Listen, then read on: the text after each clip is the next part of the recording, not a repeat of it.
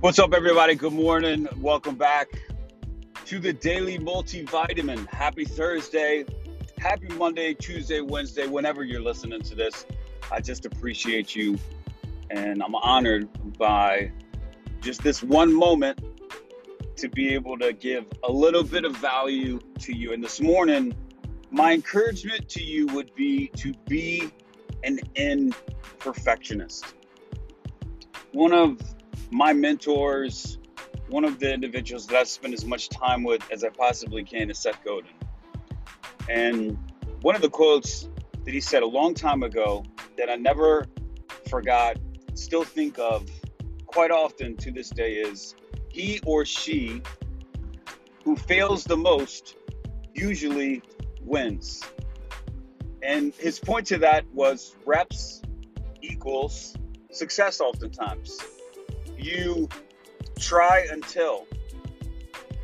It's just like the lesson that our little kids teach us when they're learning to walk. They just keep going until.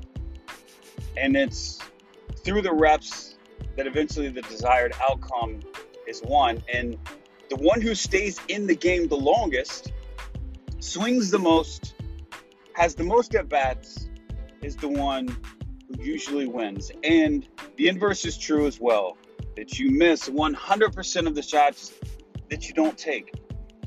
And so, when it comes to being an imperfectionist, here's why I think it matters. When you are a perfectionist, I find that you tend to spend so much of your time in things that have marginal gains at the expense of those that have exponential gains.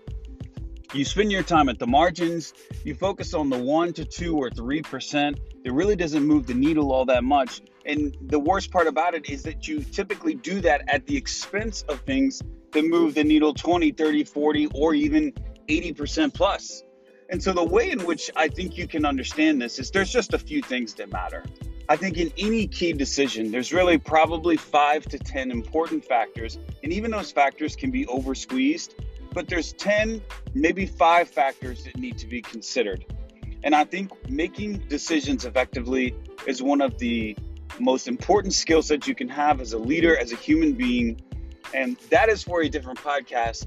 But if you want to have, if you want to read one of the best books on that, I recommend Principles, How to Decide by Nancy Duarte, and also um, Decision Making as Bets.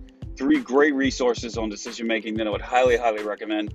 But my encouragement to you this morning is be an imperfectionist. Focus on the doing and make sure that your focus doing is on the 20% that produces 80% of the results. Do not mess with the rest because it honestly is just not a wise use of time. Have a great Thursday. I will talk with you tomorrow. See you.